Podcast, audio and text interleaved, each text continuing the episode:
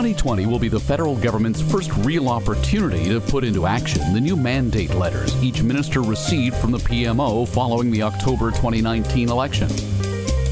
And on the same day Canada formed its next government, the C.D. Howe Institute offered Ottawa its own mandate letters, written by, among others, Don Drummond, the Stauffer Dunning Fellow in Global Public Policy and adjunct professor at the School of Policy Studies at Queen's University, and the Institute's Director of Public Affairs, Benjamin Dachis. The mandate letters are some of the most important documents that are going to come out uh, at the start of any government, where they're really the touchstone document that lay out uh, the centers, uh, the, the, in this case, the Prime Minister's office's uh, key priorities. And what's interesting with these mandate letters is that, for the most part, with some very important exceptions that we'll get into, uh, they are really just uh, the campaign commitments. Uh, whether it's uh, the, the, high level things that we've heard about in terms of uh, things like the child benefit. But as you get more and more, you drill further and further down, even some of the smaller things. in this case, they certainly have a lot of overlap with the with the with the campaign that the Liberals what what they ran in the, in the in the campaign. And as we look through 2020 and what we can expect in this year, you point out that there will be many challenges, both domestic and global. On the domestic side, not the least of which would be aging demographics and weak productivity growth. But Don, I'd be interested in your take on Ben's concern about global turmoil and the prospect that a global recession could hit at any time, and that would put further stress on public finances. Well, you pick a very good example because the letter to the Minister of Employment uh, workforce development and inclusion, which who is responsible for economic and social development. The mandate letter just says basically implement the promises we've already made. It doesn't actually say make the world any better. Now, if you believe the campaign promises and previous things, we're going to make the world better, I guess that's okay, but I'm not sure they do. But to your point, there's nothing in that mandate letter says make sure we know how the labor force is going to work out in the face of aging workers make sure we know how it's worked out when we still have these movements to urban areas and it's leaving the rural areas without economic development and high unemployment rates. None of those kinds of things. Uh, improve the employment insurance, but don't worry about that that's actually taking some labor force away from some of those areas.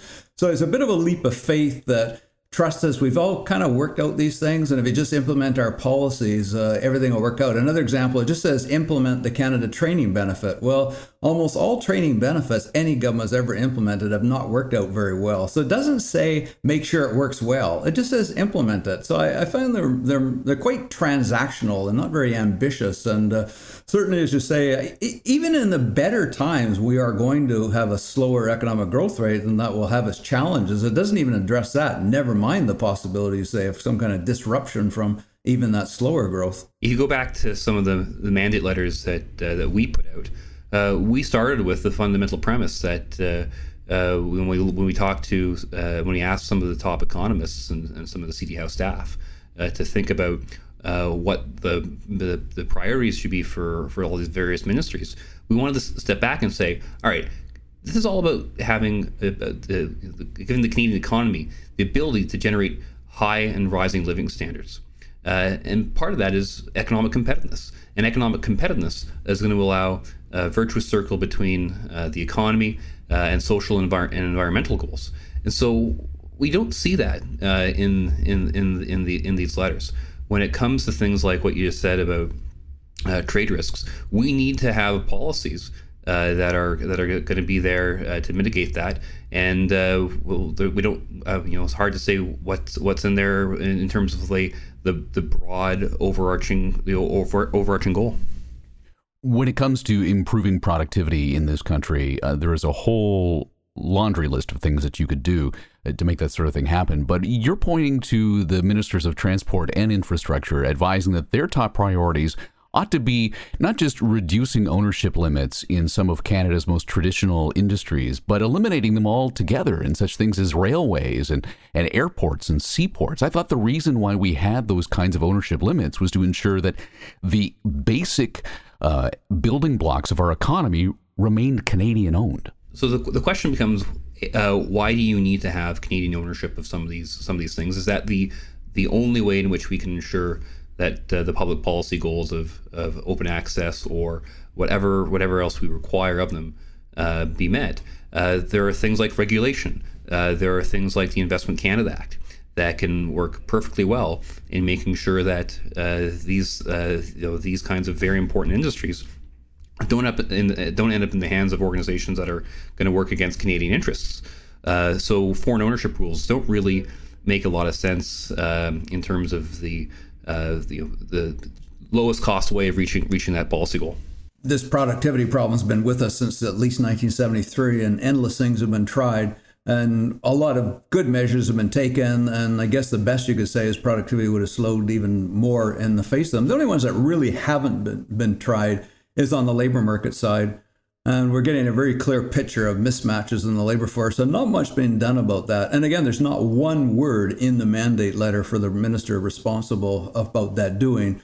If we look at the three surveys that are done recently from the Business Council of Canada, what they're looking for in recruits, I can tell you from somebody teaching at university, that is not what we're teaching. That's not what we're producing uh, from the university. So someone might want to take a look at that. The other example uh, as much as a quarter of all Canada's labor force in the next 20 years could come from the Indigenous population in Canada. There's such a large young cohort that if their labor force participation were to equal that for non Indigenous people, that would account for a quarter of the workforce. And that kind of commitment is not in that minister's letter. And in fact, coming back to this point about them not being ambitious, in the speech from the throne in 2015, it made it very clear that the government was committed to closing the standard of living gaps between Indigenous and non Indigenous populations. For some reason, that does not appear in the mandate letters. It's basically, as is most of them, try a little bit harder, try a little bit more here, but it never states any bold type of objectives that one could try to achieve and be held accountable for.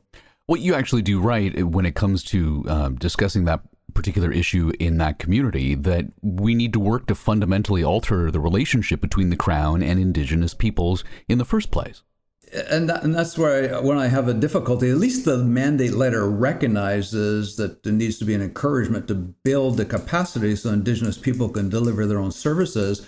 But where we're going to run into problems is that have to be quite specific to particular communities. There'll have to be experimentation and that runs against everything in the grain of governments, particularly when it comes to auditor generals and office of uh, controller generals and the like. Because let's face it, when you have experimentations, they don't all work. And as soon as something doesn't work, there's going to be a tendency to try to shut it down. And again, I think that's something that could have been said in the mandate letter. You need to find that kind of balance. You have to have an accountability. You don't want to be throwing away taxpayers' money. But you need to encourage that kind of experimentation and the increase in the responsibility for delivering their own services. It's, it's a delicate balance act, and that just flew right over the head of. Uh, I get I, deliberately or or not deliberately, I don't know, but that's just right over the head and right over the depth of the mandate letter. Well, you had called for a new fiscal relationship with Indigenous peoples and supporting Northern communities who are dealing with climate uh, adaptation challenges. I can imagine that there are many opportunities to experiment in that department as well with building these new relationships. One of the many, many problems is uh, Indigenous communities are dependent upon annual grants. It's fairly typical in a year. They will find out September, October, sometimes even November, how much money they're going to get to the year. Uh, I, actually I changed this provision when I was in government way back in the 1990s. For most programs, you can carry forward up to 10% of your budget if it's not spent by March 31st. That was to target this so-called March madness, where people literally wasted the money in the last couple of years. But that doesn't even apply to most of the indigenous programs. So they find out halfway through the year how much money they're going to get, and they have to spend it all by March 31st, or it's all lost. And you imagine right now, a lot of the communities are trying to develop strategies to save, in many cases, revitalize their languages. This is not a short term project. This is something you have to document the language, you have to train people in the language, you have to create curriculum in schools, you have to find teachers, teach the trainer. This is 5, 10, 15, 20 year projects. And how in the world can you do that when you get your funding with about uh, two months' notice and you all have to spend it all in four months? So there's a move towards 10 year grants. and that is mentioned in the mandate letter. But I think we should probably go further, and the transfer should be much like a statutory program, like the major transfers to the provinces. So I think that's something that the minister should be working on, but again, is not directed to do so. Well, Ben, didn't you have a similar recommendation uh, as far as reducing grants to lower tier governments, basically to prevent a budget flush scenario that would lead to spending on low value projects because the municipalities simply didn't want to risk losing the money in the first place. Precisely. Uh, grants to lower tier governments, whether it's a province or in particular a city, uh, have a number of uh, potential uh, unintended consequences. Uh, when it comes to uh, especially conditional grants, where the federal government says, thou shalt spend this on green infrastructure, all of a sudden, this, this, the city has to potentially reallocate money from infrastructure projects that it really, really wants. Uh, you know that might necessarily might not necessarily be green infrastructure, and put it into things that maybe lower priority uh, requirements for it uh, in, in, in, this green fund. And on top of that, when these kinds of projects go wrong, the, you know a heavy a heavy a system of, of very rich grants creates a lot of problems for accountability. Taxpayers don't know the difference between uh, the federal government, uh, the provincial government, the lower tier government, uh, in, in, terms of who to hold people, who, who to hold accountable at the, at the ballot box next time around when a project goes, goes awry, when all the different hands are, uh, all different levels of government have their hands in a project uh, with these kinds of grants. It makes much more sense unless there are very clear spillovers. Uh, such as inter, you know, interprovincial infrastructure, international infrastructure, uh, for the lowest uh, possible tier of government, uh, to finance infrastructure uh, almost entirely. So the idea here would be that you would limit grants for infrastructure to basically two criteria. First of all, it has to work for more than just one jurisdiction, and two, it has to benefit either the entire country or at least across provinces. Yeah, or there has to be some sort of spillover effect uh, such as higher income that leads to uh, higher income taxes, that therefore the federal government sees a benefit that the other the lower level of government wouldn't otherwise get. But it has to be fundamentally based on, uh, or should be based on, some kind of economic principle that that justifies uh, a, a, granting grant structure rather than let, let, letting the level of government, or even better, the uh, private the private sector uh, invest uh, based on what the local community actually wants public-private partnerships. Yeah, absolutely. Yeah, I, have seen that numerous times, whether it's at the city, the provincial, or the federal level, when they get all keen on the infrastructure, it always funds whatever is ready to go the soonest, and that's almost never what you really want in the longer run. Yeah, another good example of this that you see in the infrastructure uh, letter, and this comes from the platform. So you know, this, this is you know, to be fair, uh, the idea that oh, uh, we're going to build a Newfoundland Labrador uh, uh, link. Oh, and we're also going to build uh, via high speed rail. But let's step back and ask ourselves all right, have we done a cost benefit analysis of these things? Once the federal government starts saying we're going to, we're going to you know, pick these individual projects, the or, or any government before before cost benefit analysis has been done, uh, this is a, a, good way to to waste a lot of money. So I, that's the sort of thing I'm I'm going to keep my eye on. You're also trying to ensure that in 2020 that the federal government uh, is, I was going to say, uh, wasting less money. Of course, we wouldn't want them to waste any money, but we know that there are opportunities to make change. And you're targeting savings of 15% from procurement. How would you go about cutting 15% out of the cost of procurement? So some good examples. Uh, you're, you're seeing this uh, as a big as a big push in Ontario, centralizing procurement, uh, especially in healthcare. Uh, you know, doctors, for example, uh, you know, at every individual hospital might have their own uh, particular kind of glove that they want, and if they're all off ordering their own kinds of gloves at, at, retail costs, that's going to cost a lot more. There are lots of opportunities for um, the government, especially the Treasury Board, which runs things centrally uh, to when there are common needs and assess common needs for infrastructure, uh, create a common procurement system. Sounds like a tough road to hoe, Don. Yeah, maybe we want to turn just for a second to another letter, which I find is the most fascinating of all of them, and that is to the Minister of Health Canada. Uh, not just the letter itself, but uh, I'm really quite shocked at the media reaction to it. So, the media's take when they looked at the mandate letters, probably the most common comment was, man, are they ever prepared to continue to do battle with the provinces on the environmental front? And no one seemed to pay attention to the Health Canada letter. So basically, the Health Canada letter written to a federal minister is written as though the federal minister runs healthcare in Canada. So the very first line is ensure every Canadian has a family physician and access to a healthcare team. And you're probably thinking, oh, isn't that the provincial responsibility?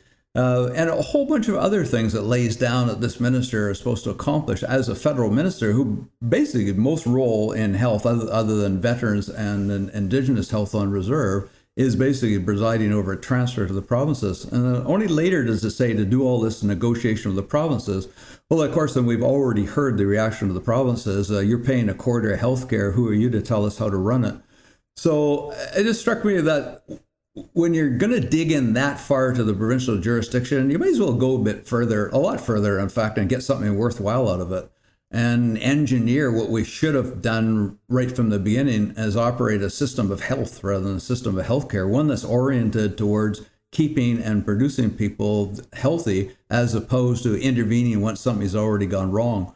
But that's a fundamental change in virtually everything in healthcare. And of course, the first reaction will be that's not the federal jurisdiction. And my response to that, well, nothing in the almost nothing in the letter to the health minister at the federal level is in the federal jurisdiction. It all implies that you'll somehow successfully work with the provinces. And of course, having the Minister of Finance just release his fiscal update, in which the deficit's already way above what they said before, I don't think anything will be managed with the current restriction they have on the growth rate of the Canada Health Transfer. So health is going to be a very divisive file, I think. And so my reaction well, if it's going to be divisive, let's at least make sure we get something worthwhile out of it, rather than just some marginal improvements.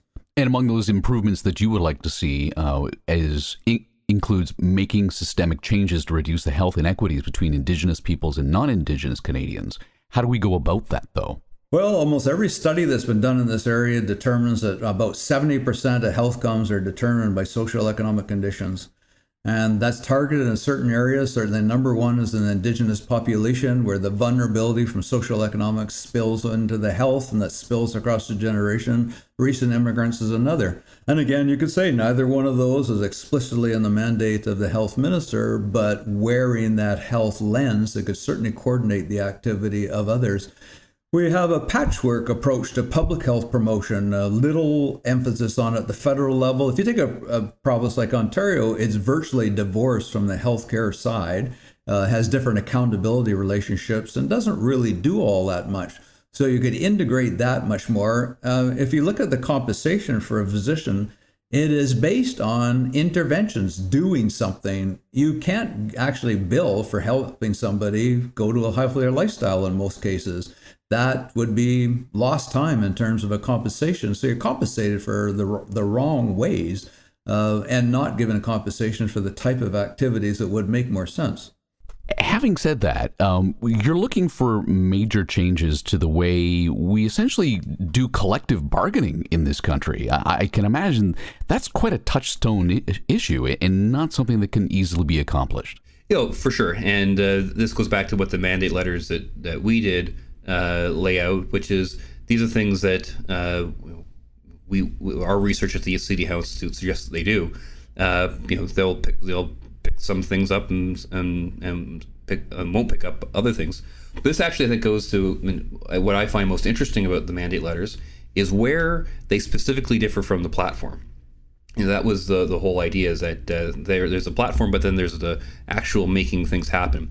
And when it comes to some differences uh, between the platform and the mandate letters, some of the most interesting things that come out, uh, you know, there are a whole bunch. Uh, one is on on uh, in, in, innovation minister's uh, letter when it comes to telecoms. There's interesting stuff on in health on the insertion of dental care, finance on things like um, uh, more uh, considering more changes to the stress test and the fossil fuels study on fossil fuel subsidies. So there's a lot to unpack in sort of looking at those differences between what was in the platform and what uh, what's in that in, in, that in these mandate letters. But Michael, coming back to how do you make fundamental change? Of course, you're, you're never making it in a vacuum, and the, the context changes as well. So the context for healthcare has completely changed. When we developed what we have right now in the 1960s, Canada was a very young population, and it was acute care. People unfortunately broke a hand or a wrist or, or a leg, and that's what you treated Now it's largely chronic care and it's multiple morbidities and it's a coordination of a very different types of nature.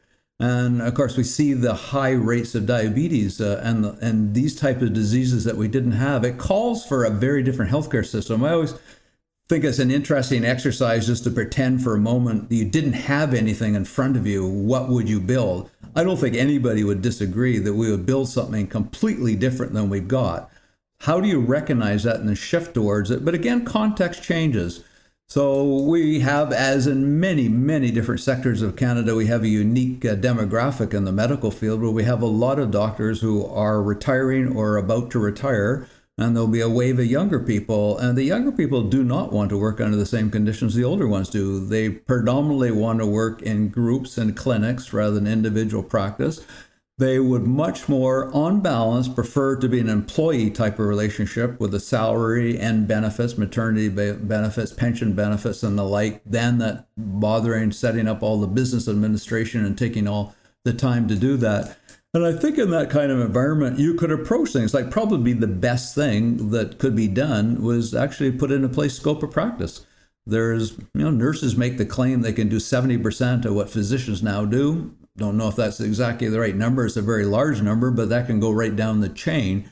But if people can have interesting work that they've been trained for, maybe they'll let go of some of these other things and work that all out. And of course, like everybody else, I'm sure all of us are the same way. Once you've done something for a long time, you don't want to give it up. But as a new generation comes along, I think they'll be much more open to that type of idea. And yet again, provincial jurisdiction.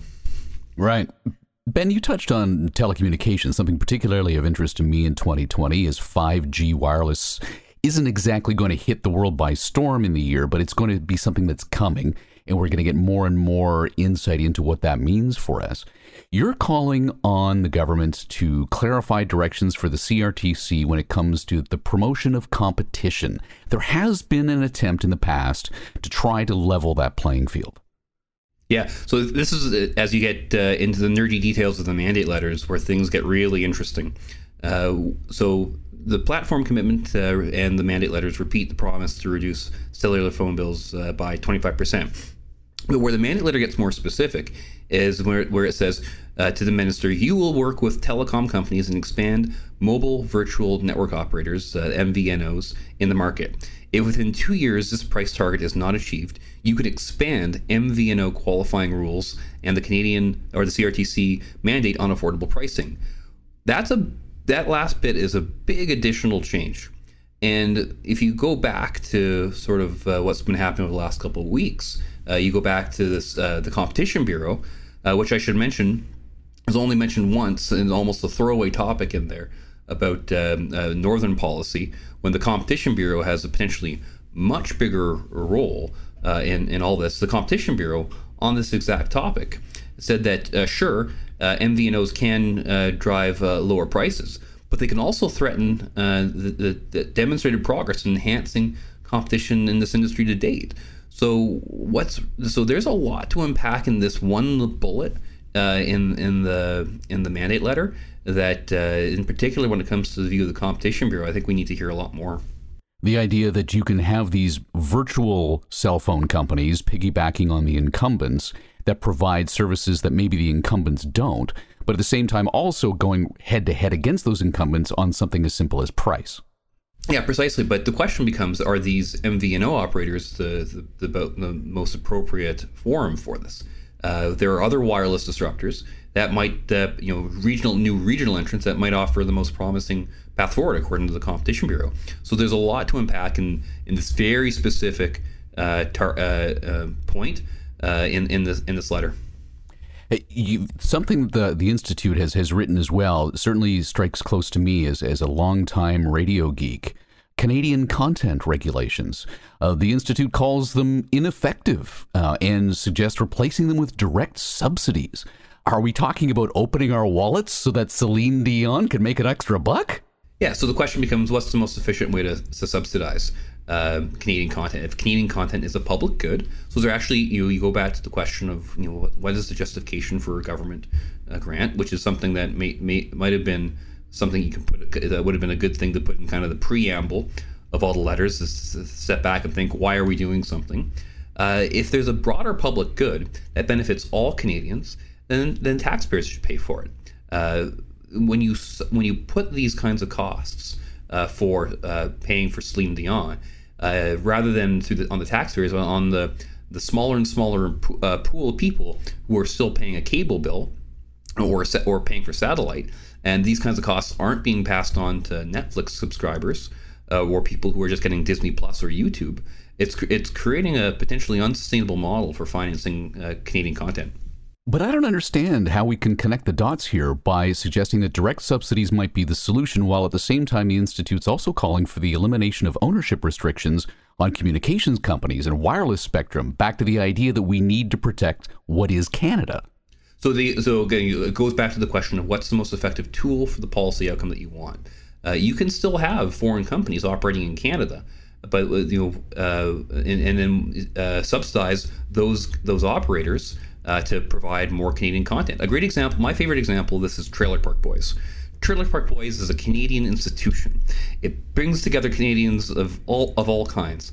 Uh, and what's really interesting about it is it's on Netflix now. It's now an international phenomenon. And part of the success for that was uh, not necessarily through uh, content rules on the back end of making sure that uh, you know showcase whoever whichever Canadian uh, operator ran it originally. But there are subsidies. Uh, now, there was a debate about the subsidies in Nova Scotia. But that this is a more appropriate tool for uh, promoting Canadian content, like Trailer Park Boys or other great Canadian content. Well, as they say on the Trailer Park Boys, never trust a man with no shirt on. Gentlemen, thank you for being fully clothed for this conversation. Okay, thank you. We'll put that on the file. That was Don Drummond, the Stauffer Dunning Fellow in Global Public Policy and the adjunct professor at the School of Policy Studies at Queen's University and Ben Dachis, the C.D. Howe Institute's Director of Public Affairs. 2020 is shaping up to be a busy year at the C.D. Howe. Join us January 28th as the CEO of Sidewalk Labs joins us. Dan Doctoroff will be speaking at the Institute's Toronto Luncheon on building the 21st century city.